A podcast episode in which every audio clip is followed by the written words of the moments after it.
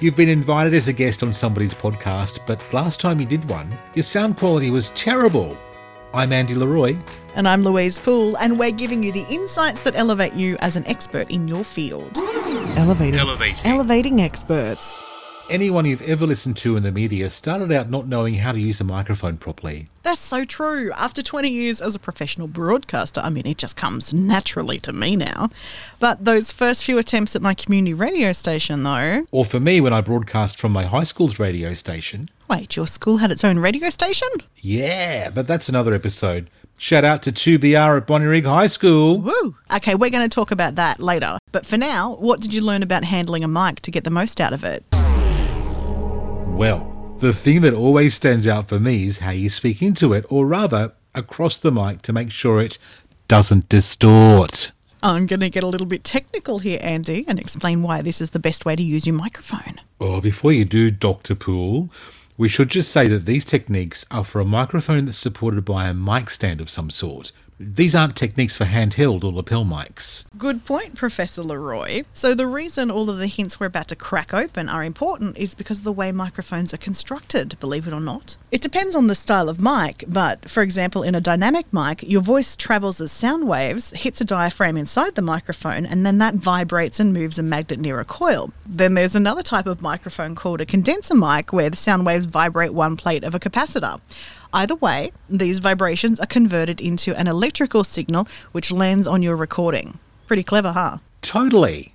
But with all those moving parts as small as they are, there's the risk that the sound waves we create hit the diaphragm or plate with a bit too much force in one way or another, and the sound gets distorted. Popping is one type of distortion that can make the difference between professional and distracting. Have a look at your mic right now, or picture it if it's not nearby. Some microphones on the market have a little shield or pop guard attached to them that reduces the impact of those hard syllables. Think of the letters P and B in particular. When you speak into your mic, do you hear a low pop as you say these letters? That's what popping is, and it's easy to fix.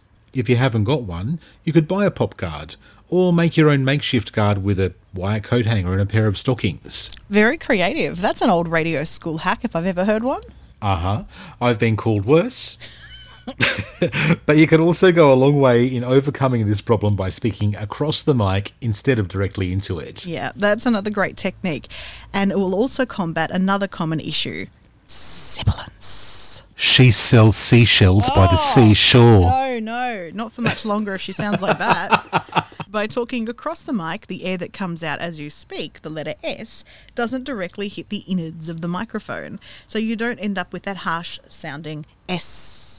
Also, remember that you don't have to sit right on the mic to get the fullest sound. I was taught a good measure is to stretch out the fingers on your hand and measure the distance from the tip of your thumb to the tip of your pinky and make sure you're no closer than that. It's not a bad tip, but let's not get too caught up in the technicalities either. Most times, talking across the mic is going to fix most of your problems. And remember, there's always the gain booster. That's just a fancy name for the mic volume, which increases the sensitivity so it can be heard a little bit more.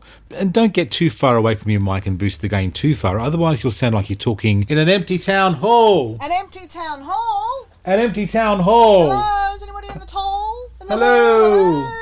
Don't do that. Right, you are, Professor.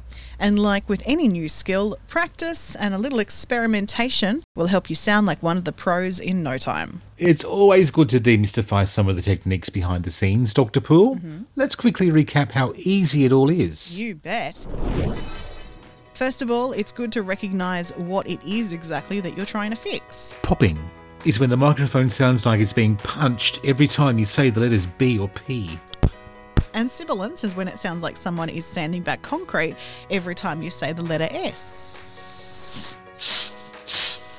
While buying or making your own pop guard to put in front of the microphone will help overcome these problems, sitting back from the microphone and speaking across it instead of into it will solve most of your problems. And when sitting back from the microphone, remember to sit at a comfortable distance and boost the levels to help you sound a little bit better.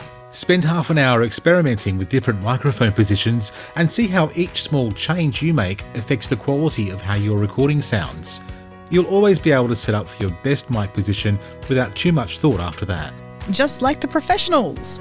Next time on Elevating Experts, our top five planning programs to get you organised. Elevating Experts with Welcome Change Media, giving you the insights that elevate you as an expert in your field. Mondays, Wednesdays, and Fridays. Check our show notes and website for more information on today's topic. Hit subscribe and share with your friends and colleagues so we can all rise together. For a tailored solution to help with your branding goals, contact us today via welcomechangemedia.com.au. Elevating Experts is a Welcome Change Media production.